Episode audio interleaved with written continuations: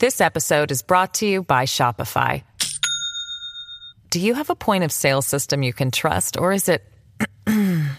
a real POS? You need Shopify for retail. From accepting payments to managing inventory, Shopify POS has everything you need to sell in person.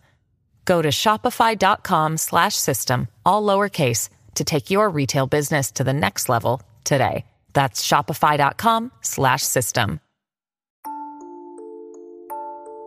ゆっくりの、怖い話。地域の怖い話、青森編。地域の怖い話、今回は青森です。青森といえば恐山、そしてイタコですね。シャーマンキングのアンナのようなイタコは実在するのでしょうかどうぞご覧ください。津軽街道の女。少し長くなるけれど、自分が体験した話をちょっとだけ聞いてほしい。いや、聞いてくれなくても書くのだけれど、この間、一人旅に行ってきたのね、車で。旅と言っても、基本的に金がないから、下道使って道の駅とかカプセルホテルとか24アワーの風呂施設とかを使ってブラブラするような感じなんだけど、そういうのに慣れてるので普段通り楽しんでた。で、4日目の夜だったかな。秋田から青森だったか宮城から青森だったか忘れたんだけど、津軽街道、確か合ってるはず、ってところに入ったんだけど、この道が、坂道でうねるは狭いわ街灯もミラーもろくにないわ自分の他に走ってる車もいないわな。田舎にありがちなひどい山道で。でも、そういうのにアホかよって突っ込み入れながら走るのも楽しいので、ツイッターに上げるネタになるななんて考えて走ってたんだけど、カーブで減速したあたりだったか、とにかくライトで照らされた先の道端に、靴が一足落ちてるのに気がついたんだよ。運転する人なら一度や二度は見たことあるんじゃないかと思うんだけど、車が走る道端になぜか落ちてる靴、あれ？道端に軍手が落ちてることもありますが、あれはお仕事で落としている人がいるそうです。きっとそれの靴バージョンですね。でも、街中でも不思議だってのに、山の中ならなおさら意味不明になるわけで、まあ、ちょっとよからぬ想像とかしちゃいつつも、だからといって何をするわけでもなく、そのまま車を走らせてたんだけど、ふとまたライトの先に影が見えて、鹿か何かと思ってブレーキ気味で進んでたら、人が立ってたんだよ。左車線真ん中あたりに。いや、普通に人、普通の顔、普通の格好、どう普通だったかって言われる難しいんだけど、スカートじゃなくて、T シャツじゃないけど T シャツみたいな女の人が着てるようなやつ、なんていうの？あれ、着てて、まあ、街で見ても特に何も思わないよねっていう見た目。あ、言い忘れたけど女ね。で、まあ、まずびっくりするじゃない？こんなところで何してんのって、でもって、あんまりいい想像はできないよね。事故か故障か、悪いと事件か、どっちにしても旅の途中にろくなことにならんわけですよ。とはいえ無視していくわけにもいかないのでそこで車止めたんだけどさ、その女の人、片足靴履いてないのが目に入ってさ、まあ、思い出すよね。さっき落ちてた靴。ああ、もうこれろくでもないことでほぼ確定だなと、警察沙汰だ多分とか思いながらも、小心者なのでヤーさんだのヤンキーだの出てきたりしないか確認して、とりあえず携帯持って車を出ようとしたら、ほんと突然、その女の人が走り込んできたのよ。車に向かって、んで、何を思ったかフロントの前方にバン、と突っ伏してきて、あっけに取られる俺、でも、そんなのお構いなしに、フロントガラス手前まで伸びた手が何度もバンバンって車のフロントを叩くんだよ。正直意味がわからない。いや、その時は何かいろんなことを考えたような気もするんだけど、人間こういう時はまずは、やべえ、って気持ちが前に立つのか、意味がわからないなりに、ドアの鍵をまとめてロックしてた。でも、状況が変わるわけでもなくて、え、これどうすりゃいいの？って呆然としてる俺の前でバンバン音を立てて両手が暴れる。旗から見てたらシュールな光景なのかもしれないけど、目の前で見てる本人にしてみたらたまったもんじゃない。明らかにおかしいけど、アクセル踏んだら人身だし、バックして離れようにも振り落とすことになるし、あとは外に出てひっぺがすかなんだけど、いやもう断言する、無理。で、そんなこんなの状態のまま少し経って、ようやくフロントで暴れるのをやめたんだけどさ、今度はズリズリと動いてくるわけ車撫でるようにして、ドアの方に、いやもう勘弁してくださいって気持ちになるよね。鍵かかってるっけって、さっきロックしたばかりなのに何度もロックの方に押し込んだのを覚えてる。で、案の定ガチャガチャやるわけ。ドア、もう、これ、別の意味でやばいと思って、ここに来てようやく警察呼ぶべきだと思い至って、携帯を取り出したんだけど、それを見たからなのか、それともたまたまなのか、急にドアから離れたのよ。その女、しかも、車後方の林の方に、人間ってな不思議なもんでさ、もう、ここはためらいなくアクセル踏んでこの場を離れるべきなのに、つい見ちゃってたのよ。何してんだって、いや、それまでの行動が意味不明だったから、気になっちゃってたのかもしれないけど、でもさ、すぐに思い直したたね。だってさ、その女、林の中で何してんのかと思ったら、両手に抱えるくらいの石持って、こっちにまた歩いてきたんだよ。それなりに重量ありそうなのに、結構なスピードで、しかも笑顔で、正直、違いじみた顔してくれてた方が良かった。なんていうか、それならまだなんていうかそういうもんだって思えるじゃない？でもさ、飛行を繰り返して、フロントバンバン叩いて、ドアガチャガチャやって、果てはでかい石持って歩いてくる変人が、普通の顔で、普通に笑顔で歩いてくるんだよ。もう、怖い以外の感想出てこねえよ。で、本当にこれはやばいと思って、距離があるうちに前に急いでアクセル踏んだ、バックミラーで、石を思いっきり振りかぶって投げてる姿が見えたけど、見なかったことにした。一旦走り出すと、とてもじゃないけど止まって電話かける気にはなれなくてさ、とにかくこの道さっさと離れて、人のいるところまで走らせて、それから警察に行こうって思ったのよ。でもさ、ヘアピンカーブが続いて、ちょっとしたところだったかな。またいるのよ、さっきの女、進行方向直線上に、パニクったとしか言いようがない。ただ、止まるわけにはいかないって気持ちだけはあって、飛び込んでこないかだけ心配だったけど、立ち尽くしてる女の前で思いっきりアクセル踏んでも右車線から追い抜いた。うまくいったことにほっとした気分なんてまるでなくて、もう、これ、本当に俺、オカルト体験ってやつをしてるのかって思いもしたんだけど、ナビでしばらくヘアピンカーブが続くのを見て、あれあいつ、もしかして、ヘアピンカーブをまっすぐ降りてきたんじゃないか、って気がついて。背景画像は津軽スカイラインという場所です。投稿者は多分津軽街道と言っていたのでこの場所かはわかりません。車で山道を降りるときって、かなり蛇行するから、そこを直線でまっすぐ降りれば歩きだとしても相当時間を短縮できるわけで、いや、もちろん、街灯もない山道でそんなことやる時点で頭おかしいんだけど、でも、それって、またいるんじゃねってことも意味してて、エンブレかけながらも可能な限りスピード上げて、ひたすら山道を下ってくんだけど、ヘアピンを下っていくのはそれなりに時間がかかるわけで、俺の努力も虚しく、やっぱりいたんだよ。また、あの女、今度は小さなトンネルの先、出口先のカーブを塞ぐみたいに立ってて、街灯もない山道で、片足裸足で、もうここまで来ると、もしかして居眠り運転で夢見てんじゃないかってくらい現実感なくて、ただ、またここで止まるわけにはいかないって気持ちと、今度は飛び出してくるんじゃないかとか色々不安になりながら減速気味で距離を詰めて右車線にハンドル切ろうとした時に、こっち見ながらニヤニヤ笑ってるのが見えてさ、反射的に思いっきりブレーキ踏んだ。今思うと、それで正解だったんだろうなと思う。反対車線から、トラック出てきたし、いや、トラックも近くにいる女に気づいたのか思いっきりブレーキ踏んでたけど、俺が加速して右車線にはみ出してたら衝突してたろうなと。で、俺の車のライトとトラックのライトに照らされながら、女はまた林の方に入ってった。トラックのうんちゃんの顔は高さ的に見えなかったけど、ゆっくり俺とすれ違ってそのまま俺が来た道を走ってった。俺はといえば、トラックとすれ違った直後からひたすらダッシュしてた。もちろん車で、ヘアピンでカーブもショートカットできそうな地形も、その先はほぼないように見えたから、そりゃもう思い切り、幸い、あの女にもう会うことはなかった。それから先は、元々の目的地だった弘前について、どこ行くわけでもなく交番に直行。とはいえ、直接的な被害が車にも俺にもないから、とりあえず話は聞いてくれたって程度だった。徘徊か酔っ払いか、みたいな、情報は共有しときますってどっかに連絡入れてはくれたけど、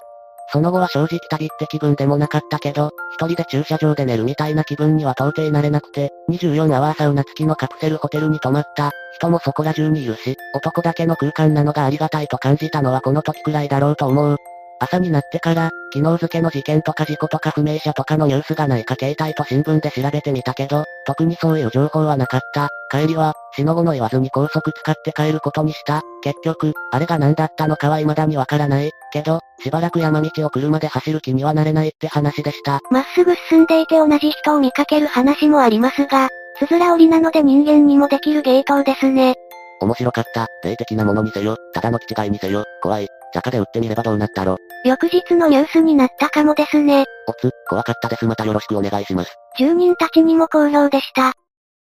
人がいなくなる。文才ないし長いけど、5年、約10年前、当時青森に住んでいた時の話、中学生の自分が、青森市〇〇会館、という場所に所用でいた時のこと、用事も終わり、帰ろうと思って施設内の時計で確認した時間は確か17時ちょい過ぎ、外の公衆電話で、父親を呼び出し帰ろうとしたんだが、まだ仕事があるから無理と断られ、歩くかバスを使って帰ることに、しょうがないので歩き出したが、歩き出して少ししてから外の様子がおかしいことに気づいた。まず、外が異様に暗い。それでいて人の姿がない。車すら走ってない。店は全て閉まっていて、コンビニすら閉まってる。ガソリンスタンドも途中あったが、やはり店員の姿がなく営業していない。そのくらい街中で街灯と信号機だけが光っていて、道はオレンジに照らされてた。この異常な光景に不安を覚えながらも、一つ一つ自分の記憶と照らし合わせ、歩くこと30分ほど、バス停か、帰り道に繋がる地下通路へ向かうため目印にしていた、マクマルナルド、を探すも、見つからない、マルーソンの横がマクマルナルドなんだが、マルーソンがあって、マクマルナルドだけがない。ローソンやマクドナルドは別に伏せ字にしなくてもいいんじゃないかな。来た道を戻り、また照らし合わせて歩くも、ない。だがマック以外は同じ立地、記憶違いか、と思って、その場所からバス停探すも、バス停も見つからない。最後の望みで地下通路を探してたら、急に変な場所に出て、見たこともない通りに出た。不安度はさらに上がるも、なんとか帰らなければと黙々と歩く。ふと見上げると、この先十和田まで丸キロ、という看板。はあ、完全に道が違う、と確信した自分は慌てて引き返すも、またしても見たことない場所に出てしまった。路地裏、みたいな場所というのか、そこでようやく人影を発見。黒い人影が、ゆらゆら揺れながら奥に一人、酔っ払いのおっさんか、と思うも、一瞬で消えてしまい、また次の瞬間違う場所に、それが現れた。異常な空間で不安も絶頂、半ばパニックだった自分は直感で、逃げる、という選択肢をし、走り出した。どう走ったか覚えてないが、とにかく必死に、そして気づくと丸々会館前まで戻っていた。ほんの数分で、慌てて電話ボックスに走り、また父親に電話、仕事も終わったし今から迎えに行く、と言われ、とりあえず安心、20分ほどして父親の車が到着、車に乗り込んで、今まであったことを父親に話しながら車の外を見てみると、店は閉まっていなかったし、人もいる、車も走ってる、本当にあっけに取られた、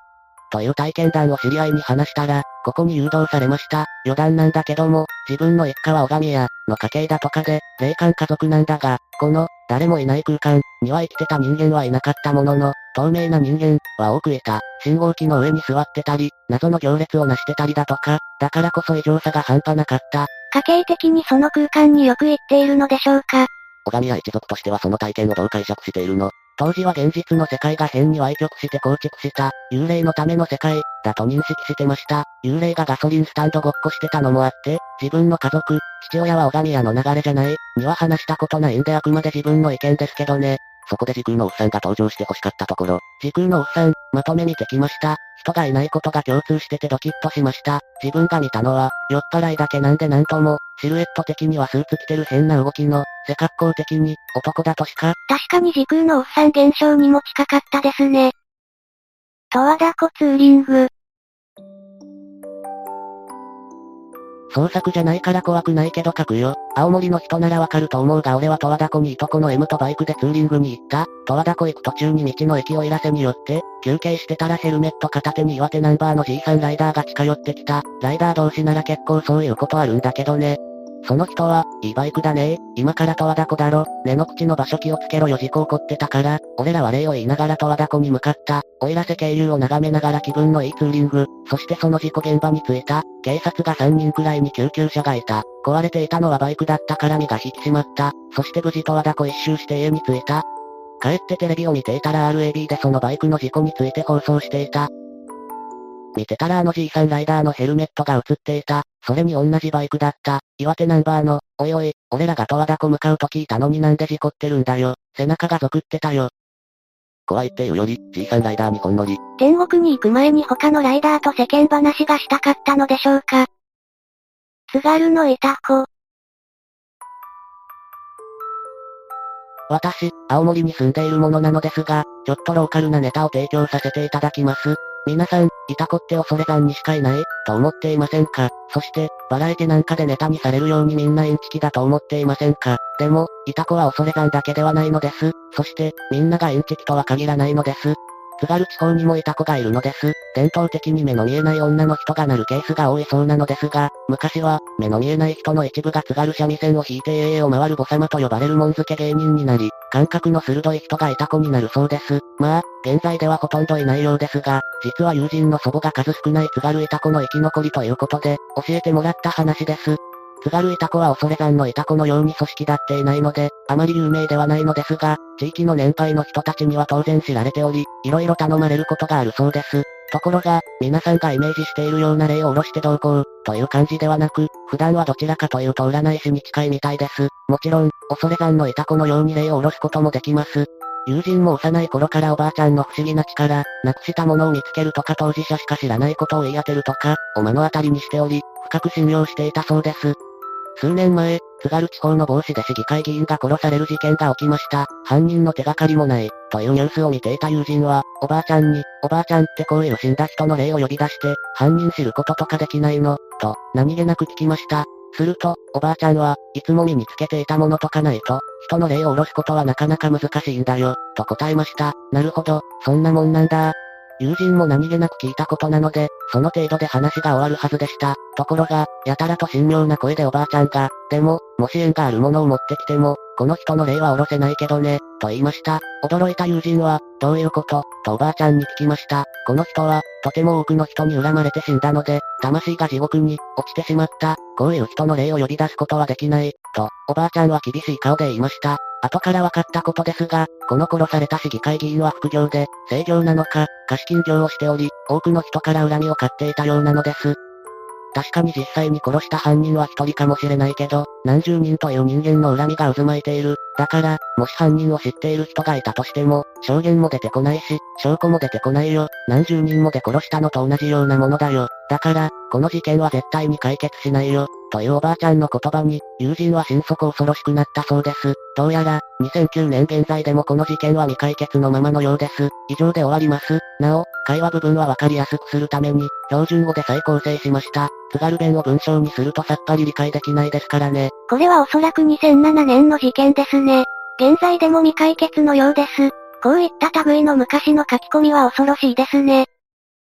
森林公園のラッパー。